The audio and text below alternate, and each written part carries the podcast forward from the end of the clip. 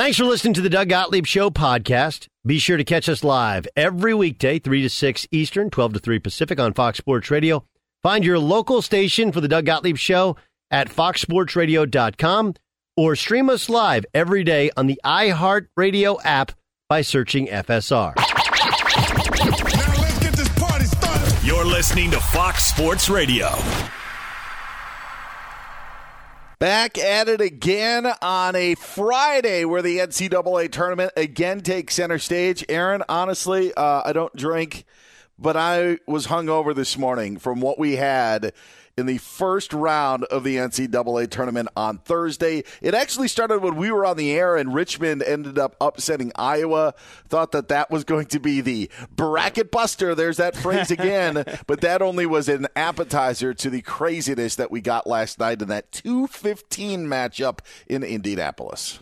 I like how you conveniently went straight from Iowa to Kentucky, both losing while skipping over my alma mater, UConn, losing as a seven point favorite to New Mexico State. Um, it was crazy, and, and it was interesting because you know we were on air obviously during that early session, and I- I don't know that there was anything truly stunning. Obviously, the Iowa loss was huge, but Iowa historically, I mean, under Fran McCaffery, their current head coach, they haven't been to even the second weekend of the NCAA tournament, let, let alone beyond that. So I- don't know that there was anything stunning. And then, of course, just the chaos that you just referenced to kind of uh, hit us right there in the middle of the night, about seven seven thirty Eastern, with that Kentucky St. Peter's game. The 215 upset in the NCAA tournament has happened before, and last night it was the 10th time in history that had happened. Last year we were on the air when Oral Roberts upset Ohio State in a 215 matchup. But what I found so intriguing about St. Peter's win over Kentucky. Uh, final score 85 79. Uh, did it in overtime. Was number one that it was in overtime. Usually, the longer the game goes, the better team ends up uh, winning out. And it, it, the more opportunities that they have to show that they are the better team, more often than not, uh, Kentucky uh, or a team like Kentucky, I think, wins that game. But it didn't happen last night. So Kentucky is out. And there are some on Twitter that in social media that we're talking about this is the greatest upset that we've ever seen in the NCAA tournament, considering uh, who Kentucky was, maybe some of the expectations that Kentucky was, and that it was a bigger upset than what uh, UMBC had against Virginia four years ago when Virginia was the number one seed, and it's the only time a 16 topped number one.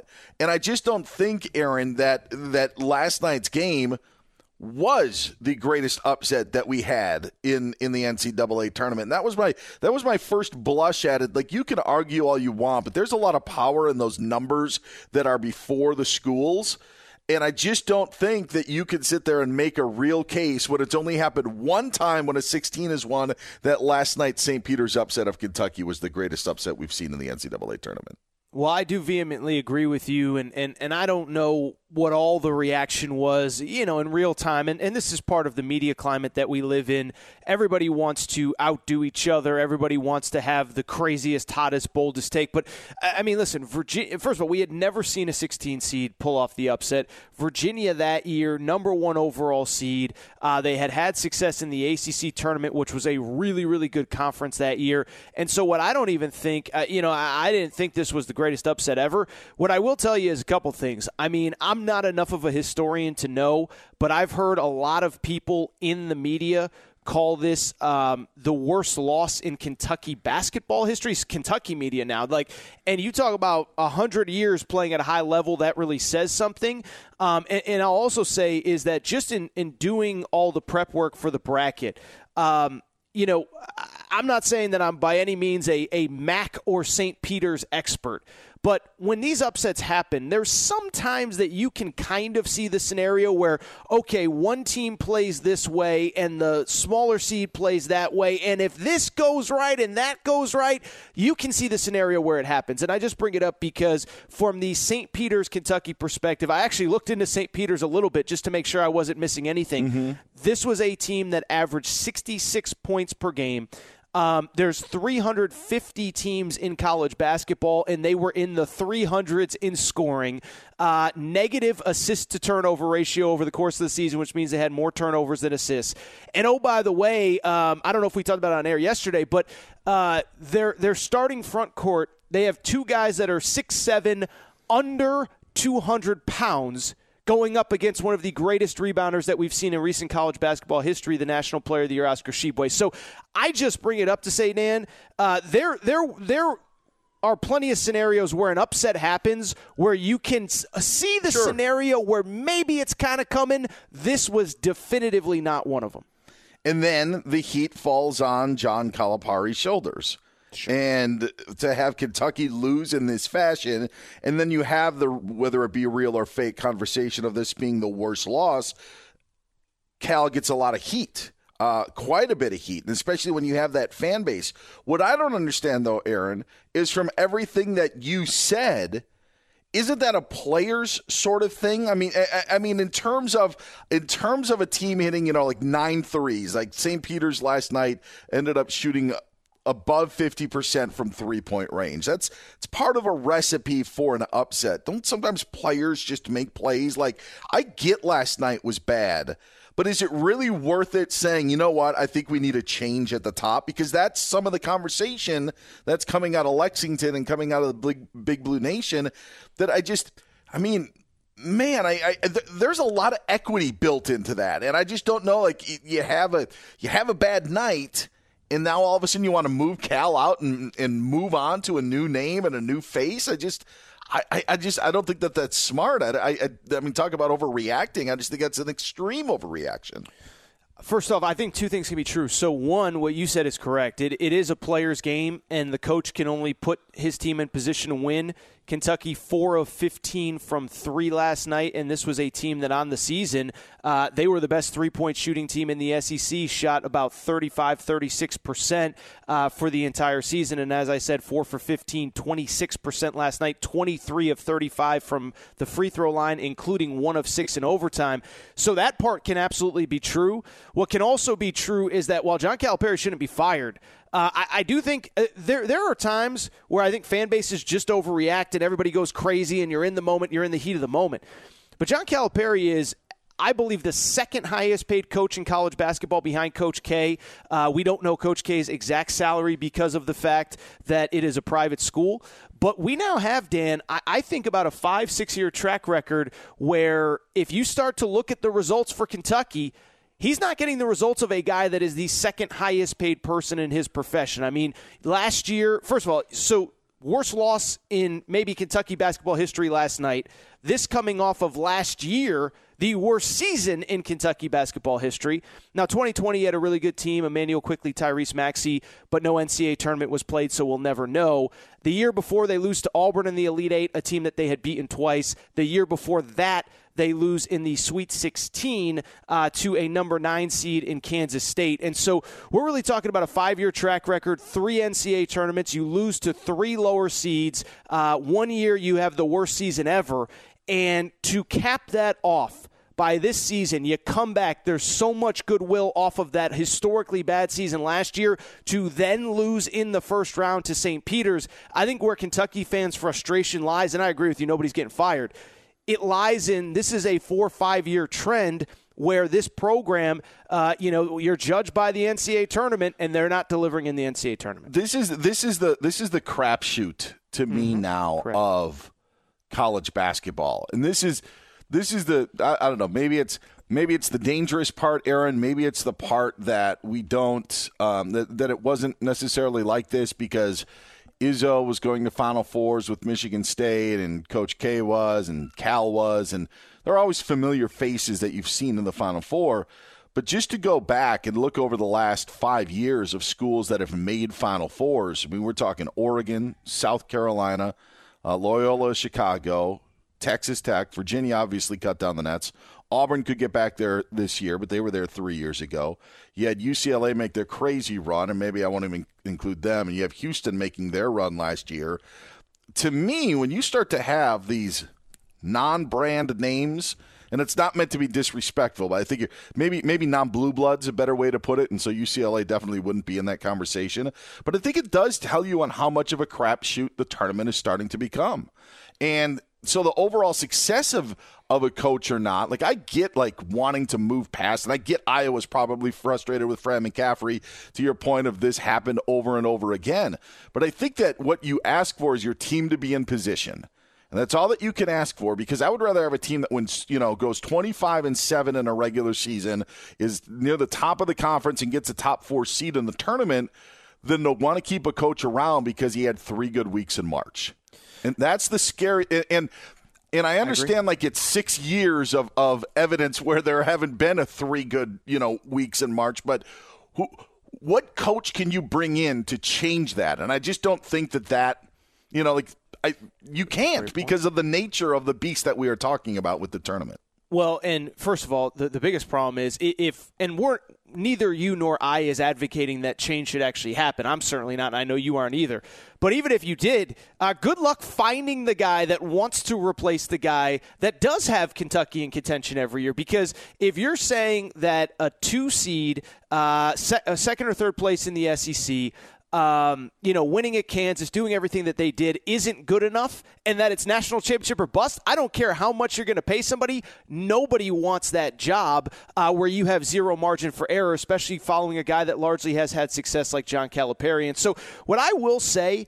I do think that this specific NCAA tournament is going to be an interesting one because we really have seen a trend, and, and, this was a stat that I talked about last week of usually the best team or two seems to find its way to a Final Four. But you get past that, and there is just chaos every single year because of all the reasons that we talk about in college basketball. And some of them have hurt the sport, the changing of the of, of the rosters constantly, younger players coming into this sport, all that good stuff. Uh, but I'm very curious to see how this tournament plays out because if we do get um, I can't think of any examples off the top of my head, but Murray State in the Final Four or whatever, then mm-hmm. it really just does be, it really does make you wonder: Is this tournament absolutely just a total crapshoot? Is this what it's going to be for the end of time? The best teams aren't as good anymore because you don't keep players for three or four years, and forget that uh, you're losing players to the transfer portal all the time. I think these are broader, interesting conversations to have. I'm curious to see. Um, I, I, threw an analogy this morning at you, Dan. I'm curious for your perspective on. I, I and to be clear, no one's saying Calipari needs to go. Nobody's saying he's out. Nobody's saying pack his bags. I mean, some are, but nobody that's that's logical and reasonable. Um, but I, I, I am getting some big Dallas Cowboys vibes out of the, the Kentucky Wildcats right now. Let me explain why. Neither or you know organization one place we call them a program in college basketball. Neither is awful. Neither is bad. But it just seems like the last three, four, five years, and I know Dallas in, it goes back to the 90s. I get that. But Kentucky, I mean, we're talking about five, six, seven years now where you get to that big stage, where you're defined by that big stage, and you come up short, and you're kind of in that middle ground where you can't really make a change because you're really, really, really good but you're not getting to that ultimate prize, and there's some frustration. And so, to me, uh, the way a Kentucky fan feels this morning, I feel like is the way a Cowboys fan feels after that 49ers game, where you just sit there and say, What do we got to do? I, and by the way, I yeah. think both fan bases are saying, thinking the same thing. I'm not asking for a championship. I'm just not asking for that. I am not asking for what I saw yesterday, whether it was just an embarrassing loss to the 49ers where you have a million penalties and you can't run the two minute drill, or whether it's you're a Kentucky fan where it's okay. It's one thing to go to the, the uh, Sweet 16 and lose to Purdue or the Elite Eight and lose to Baylor. It's another thing to lose to something called St. Peter's that you had never heard of until five minutes ago, and that's no disrespect to St. Peter's. The the the fan bases are are applicable. I'll say that when you got Big Blue, uh, Big Blue Nation. Why do I keep calling them Big Blue? I think because of the blue in the second part. You're hung over. That's why them. you said you're hung over. I am hung over. Yesterday alcohol, was a taxing day in college hoops, but no, you, there are there are similarities to the fan base and how much they do care about their team and the ups and downs that they have been in. I will say, at least Kentucky has had more success than Dallas has had recently. I, I just I, I wonder this, and I, I got to let you know today's show is brought to you by one of our favorite cities, Las Vegas, the greatest arena on earth. Plan your trip today at visitlasvegas.com. I just want to get your thoughts on this final point. Kentucky at one point was thought to be the king of the one and duns. And then Duke has kind of taken over that. Now one and duns not as important. Transfer Agreed. portal almost seems more important.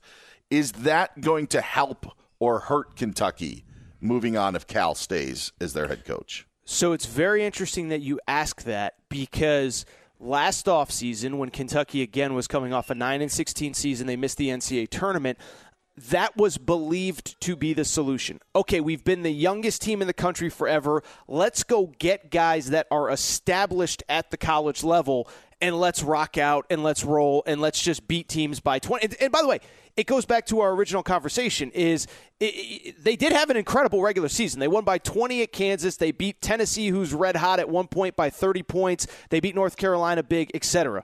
Um, so I think that's another part of this conversation from the perspective of people that are kind of over Calipari is that was the excuse last offseason. Well, let's just get older. Let's some get get some veterans in here because you can't do the one and done thing alone anymore. Now that doesn't work. So I would say in the bigger picture, Dan, to answer your question, I think the portal will help Kentucky.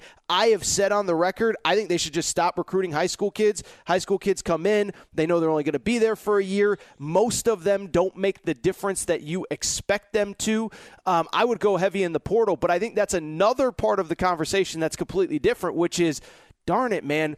You told us get rid of the high school kids. Let's go get some older players. We did that, and it resulted in another embarrassing loss. This one to St. Peter's. He's Aaron Torres. Get him on Twitter at Aaron underscore Torres. I'm Dan Beyer. Find me on Twitter at Dan Beyer on Fox as we are in for Doug Gottlieb today. Davante Adams is now a Raider, and the Packers have draft picks. We dive into that trade and tell you who won it next year on Fox Sports Radio. Be sure to catch the live edition of the Doug Gottlieb Show weekdays at 3 p.m. Eastern, noon Pacific on Fox Sports Radio and the iHeartRadio app.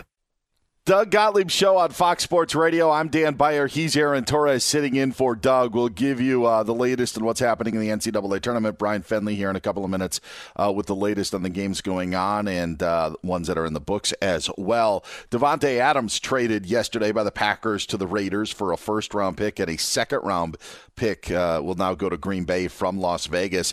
As much as we were talking about the Kentucky upset last night, Aaron, and saying that some people were saying it was the greatest upset uh, in tournament history, others weren't saying it. There was just the divide on who got the better end of the deal, Raiders or Packers. When you heard Davante Adams gone to Las Vegas for a first and second round pick, who did you think got the better end of the deal? What is the? I'm not trying to be sarcastic. What is the argument for the Packers getting the better end of the deal? Uh, a first and second round pick for a wide receiver, I believe yeah. is the. I, I well, I, I would vehement I'm vehemently disagreeing with everything because I think I said I vehemently disagree with something in the first segment as well. So I'm all over the place today. But listen, you know, Davante is a game changer. Davante Adams is a game changer. But I do think it, it leads to the bigger conversation of and I know there's cap semantics and all this stuff, but but you bring back Aaron Rodgers at fifty million dollars a year but now you're trading away the, the best weapon, some would argue the only guy that he trusts. And so, I again, I understand there's financial things. He didn't want to take the, the franchise tag, all that stuff. But the idea that the, the Packers somehow got the better end of this, unless they believe that there is another Davante Adams in this draft that they can get and that they are going to draft, because we know their history of drafting uh, offensive skill position guys in the first round, which is basically non-existent. I don't know how you can argue anyone other than the Raiders got the better end of this. Uh, this I actually deal. like Green Bay's haul on it. I mean, to give up a first and a second round pick, which by the way makes the Seahawks trade of Jamal Adams for two first rounders look ten times uh, worse than it already does look. But to be able to get that sort of haul at a position that I, I, a Cooper Kupp had one of the greatest seasons in NFL history this past year at the wide receiver position. But I do think that the difference was Matthew Stafford in that team. And so there's a long history of showing do wide receivers really play a part in a team in making a Super Bowl run. And I just I, I look at Green Bay and I almost give Brian Gutekunst and, and Matt LaFleur in that front office uh, just another tip of the cap because – they aren't going to be held hostage. And and I know that they think that there's this window right now.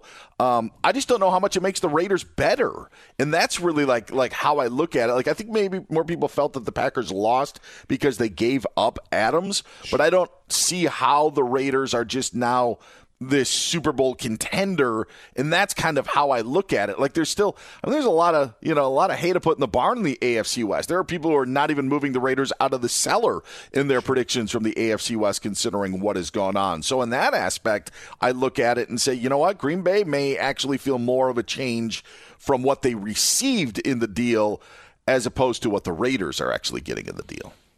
I see both sides. I just, if I was a Packers fan, I'd be worried today.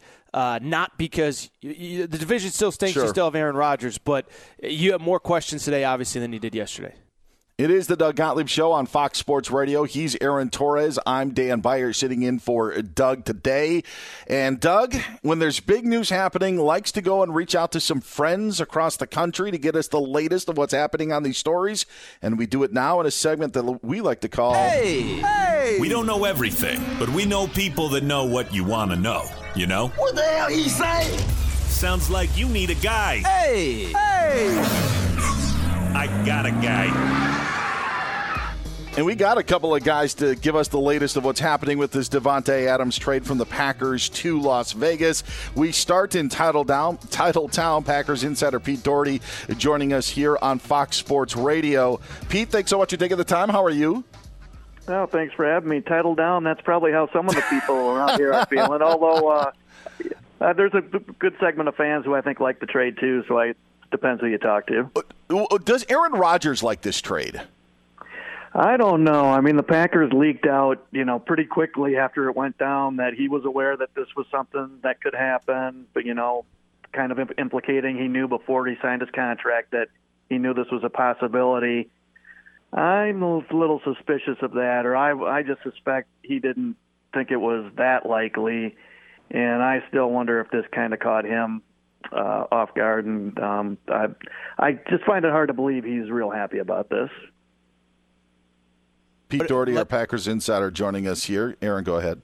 Yeah, no, absolutely. I was just going to ask. What, so, what is the the next logical move? I mean, Aaron Rodgers is here, but his his best weapon is obviously gone. Do, do you suspect that a wide receiver would be taken in the draft, or or is there somebody internally that they like to take over all of Davante Adams' production? What's the next step for the Packers? Oh yeah, internally there's just there's not a lot there. I mean, it looks like they're back into you know, uh, Valdes-Scantling, who was with them the last four years, he was going to leave in free agency because you know Adams was taking up 20 million with the tag on the on the cap. That 20 million's gone. It sounds like they're going back after Valdes-Scantling, but he's a field stretcher. He's not a high volume guy, so um, you know they need a lot more than that. I, I'm assuming they're going to sign some you know mid to lower level uh, free agent receiver um, you know, maybe even a couple. And then I'm sure they're going to draft. I I got to believe they're going to draft two receivers, and I wouldn't be shocked if both of them were in the first three rounds. They got two ones and two twos now, so uh, I I think we can almost assume that at least one of the two receivers they draft will come in the first two rounds, and it wouldn't be a shock if two did, or if it was in the first two or at least three rounds. But yeah, the draft is going to be huge for them. Pete Dougherty, Packers columnist for Green Bay for the Green Bay Press Gazette, joining us here on Fox Sports Radio. He's Aaron Torres. I'm Dan Beyer. So, is this the Brian Gutekunst plan? I mean, does this just continue along? You know, we did it from the kind of Aaron Rodgers sort of thing, but is this another draft that we're going to end up analyzing uh, down the line and maybe say this pick worked out? Is is this the the big picture uh, that is in line for what Gutekunst has for the Packers? Well, I, I don't think this was the plan, you know, going into the off season. I think it was they wanted to go all in, and if you're get if you can convince Rodgers to come back, then you want to bring Adams back because you know their chemistry is just off the charts, and they're both great players. So I think this is an adjustment because something happened with Adams where he did not want to come back. He wanted he preferred to go to Las Vegas over staying here, and that includes staying here and playing with with Rodgers, and it sounds like the contract offers were similar. So he Adams wanted out, and so I think the Packers got you know the most they could for him. And I do wonder if they'd known this going into the off season, if they would have been more inclined to trade Rodgers too. Um, you know, I don't know if we'll ever get an honest answer from anybody over there on this, at least until you know Gutekunst and Murphy are retired. But I I do wonder about that. That was actually going to be my, my last question. My follow up question was um, one, you know, that, that Aaron Rodgers perspective, but two, is there any reason? I mean, we were all kind of led to believe that Davante Adams and Aaron Rodgers have this great relationship. Aaron Rodgers is calling him the best teammate ever.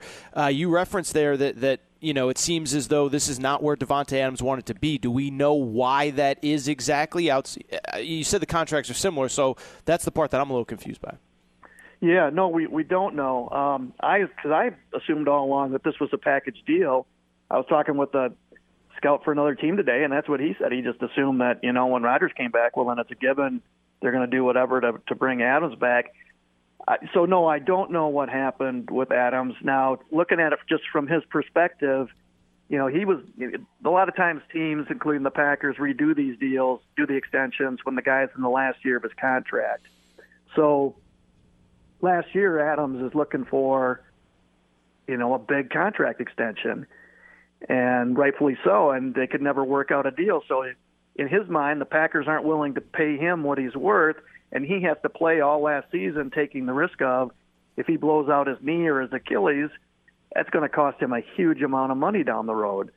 Um, so he's probably not real happy about that. And then I wonder if something, if they, if he felt like they were lowballing him still you know, um, now that we got into this off season and, and in, in their negotiations. And so I, w- I wonder if something happened in there that just was the last straw. But it sure seems like something happened because he did not get the vibe that he was looking to get out, you know, during the season. He did not get that vibe at all. Packers insider Pete Dougherty. Read him in the Green Bay Press Gazette. Find him on Twitter at Pete Dougherty. Thanks, Pete. We appreciate it. Okay, thanks for having me. I got a guy. Now, for the other side of the trade, we head to Sin City, covering the Raiders for the Las Vegas Review Journal. Find him on Twitter at Vinny Bonsignore. Raiders insider Vinny Bonsignore joins us here on Fox Sports Radio. So, what's it like with Raider Nation now that Derek Carr will be throwing footballs to Davante Adams? Vinny, what's it like there? Yeah, I think uh, Raider Nation um, is kind of pinching itself uh, right now because uh, it's a bold new world that the Raiders are, are operating in. It's kind of a manifestation of you know everything that Mark Davis was talking about when he was chasing a new stadium. He needed a new stadium to tap into revenue streams, you know that that allowed him to compete financially with his colleagues around the league that had those types of stadiums. And it was never really about personal wealth for him. He just wanted to win Super Bowls and put money into uh, the the team that he didn't have um, through you know because of the stadium situation up there in Oakland. So they get here to Las Vegas and they're now they're acting the part. That's a cash register stadium at Allegiant uh, at Allegiant. That's a great new market here, and they're investing big time um, in players like Adams and players like uh, you know Chandler Jones. Derek Carr will get his extension, um, so it, it's not really a surprise. But for Raider Nation, it's definitely a different world that they're living in today than they were just three years ago. So we just talked to to our guy in Green Bay, and uh, you know, my impression was always that Davante Adams and Aaron Rodgers had this incredible relationship, and you know they were going to ride into the sunset together. Adams was at least going to be there as long as Rodgers was.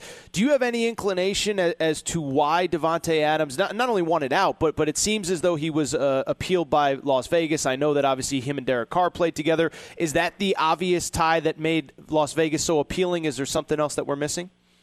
Uh, yeah, I think that you know, number one, their their friendship. Uh, they made no secret. Uh, you know, even through last year, there were you know uh, uh, moments when both of them publicly talked about wanting to play with each other. So there, there's definitely something uh, to that. Davante Adams just bought a house here, uh, you know, three months or about a month ago. Um, you know, a beautiful new twelve million dollar home um, here, and that kind of raised some eyebrows. Uh, he grew up in the Bay Area. He's been a Raider fan uh, his whole life. Um, so I think it just all of those things, and you know what your last guest was talking about you know, probably the way the Green Bay Packers handled things last year may have rubbed him the wrong way, and it opened up a door. And once those doors open, and you know, you start talking to your friends, and you start thinking about, you know, gosh, I've been growing up a Raider fan, wanting to be there. Here's an opportunity to maybe make that happen.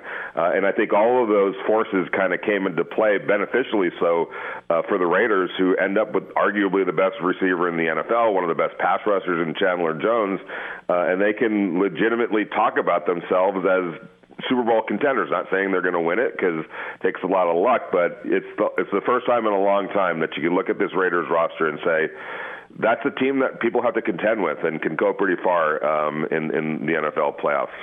Covering the Raiders for the Las Vegas Review Journal, Vinny Bonsignore joins us here on Fox Sports Radio on the Doug Gottlieb Show. He's Aaron Torres. I'm Dan Beyer. So let's take a step back. Let's look at this AFC West now. Um, you mentioned it. Chandler Jones is in Las Vegas. Now on the opposite side of Maxx Crosby, Davante Adams is there. What does this do for the Raiders within that division?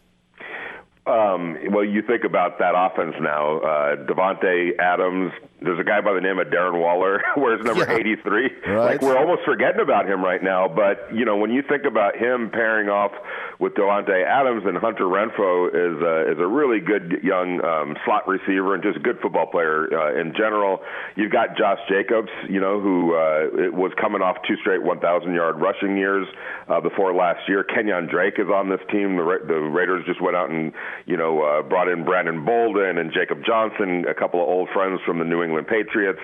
Um, this the, the, Kolton Miller is one of the best left tackles in the NFL. The, the offensive line definitely needs a little bit of work, and um, you know I know that they're going to get to that uh, this offseason. But you know you look at that offense and it's pretty darn good. Uh, like it's you you you can see points being scored, and you're going to have to uh, in the AFC West.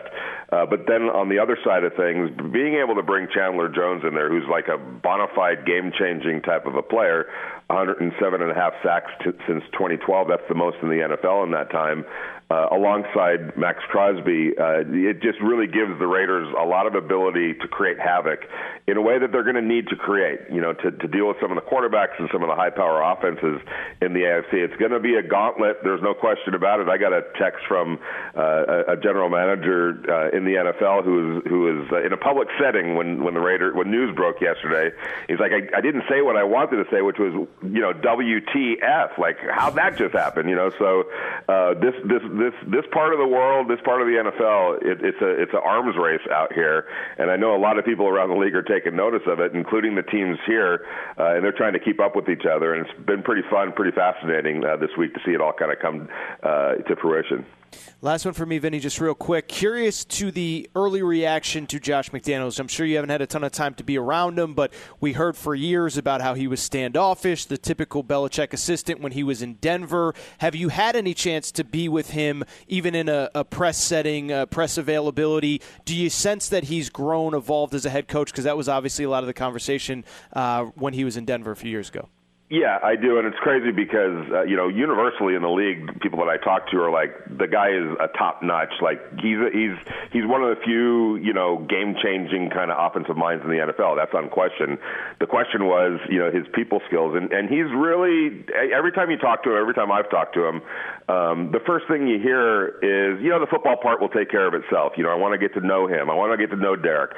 You know I really want to build a relationship with Josh. You know and Darren Waller, and it's everything that he's talking is backwards maybe from what was going on in Denver where it was all football and people just sort of took a back seat to that. Right now it's people building, relationship building, getting to know uh, each other, and then the football part will will take care of itself. If he's true to his word, then I think he's turned the corner in that regard. And there's no quite. It was 12 years ago, and he was you know uh, a, a young guy at the time making his first you know head coaching um, you know gig, and it was probably easy to follow the Bill Belichick model, but you know he's he's talked about a couple times now just being himself, not trying to be anybody else, and and uh, you know I've I've felt pretty comfortable around him, and uh, he seems to be a, a, a pretty good dude, uh, you know likes to joke around and things like that. So at least from my perspective, he doesn't appear to be um, you know on the verge of making some of the mistakes he made in Denver, and if he and if he can avoid that, um, you know the, the football side will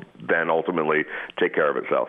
He covers the Raiders for the Las Vegas Review Journal and kind enough to join us today. Vinny Bonsignore. Thanks, Vinny. Have a great weekend. All right, you too, guys. Thank you for having me. So you needed a guy? I'm a point guard. We got you a guy.